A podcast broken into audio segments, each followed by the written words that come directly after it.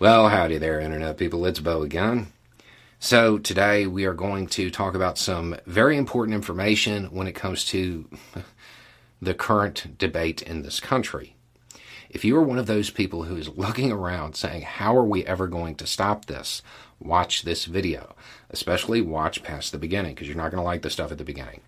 But it's where everybody turns every time something like this happens, the debate goes to one place in particular, and everybody starts talking about magazines or the uh, some vague description or specific model or something like that. None of that matters. None of it matters. Forget all about it. In fact, that's one of the reasons there's no forward movement. Because if you're focusing on stuff like that, you're missing the big picture if you're focusing on trying to limit magazine size or the type of operation or the length of it or the cosmetic features of it, stuff like that, you, you've missed the point. It's not going to change a thing.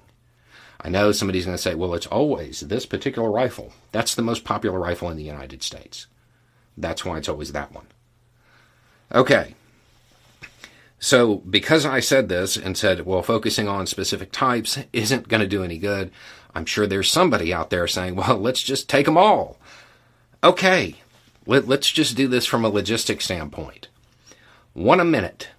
You are getting one gun off the street every minute of every day. How long do you think it'll take? Five years? Ten? Twenty? Since this conversation is prompted by these incidents, let's do it a different way. If a child was born today, how old would their headstone be if they lived to be 100? And the answer to that is more than 500 years old. If you were taking one gun off the street every minute of every day, it would take more than 600 years to get rid of them. That's how many guns are in the U.S. When you start talking about confiscation, you, you are not talking about things that are logistically practical. It's not impossible, but that, that's not going to happen. Not, not in a time frame that will matter.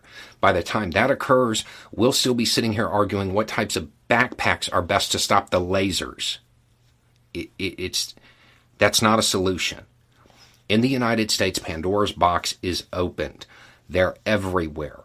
Going that route is, it will take hundreds of years.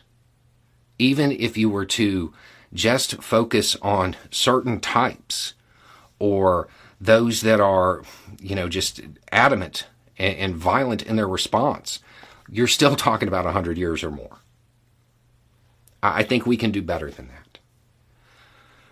Rather than that, rather than looking at the firearms, look at the person behind them.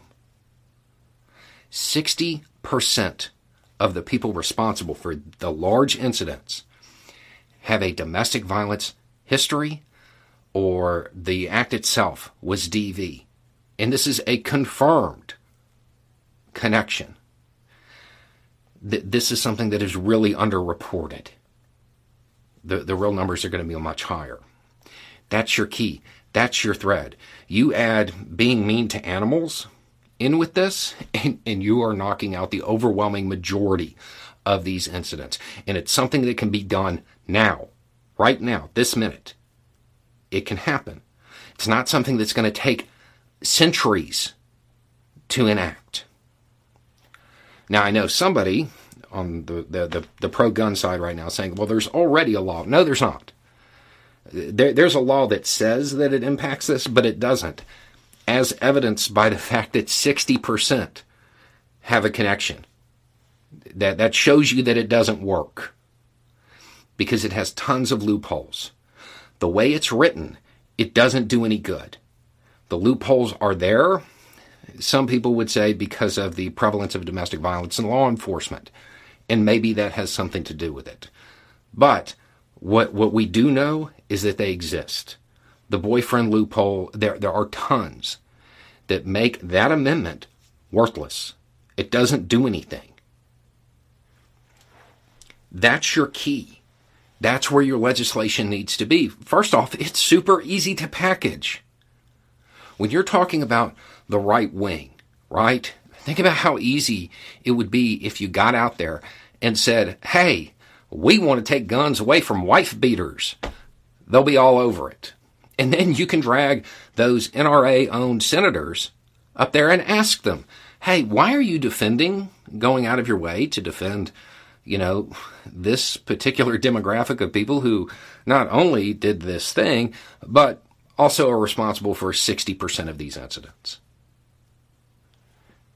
This is something that is politically viable. It can get through and it'll be effective. I don't know what more you want. That's your solution. That's your route to go. It'll work. And it'll move forward. A lot of this stuff right now, where it's the same conversation I have seen over and over again. Talking about magazine size, talking about what qualifies as an assault weapon, talking, none of it matters. None of it matters. What matters is the person behind it. And that person ha- has some pretty specific markers. And, and it's relatively easy to close the loopholes.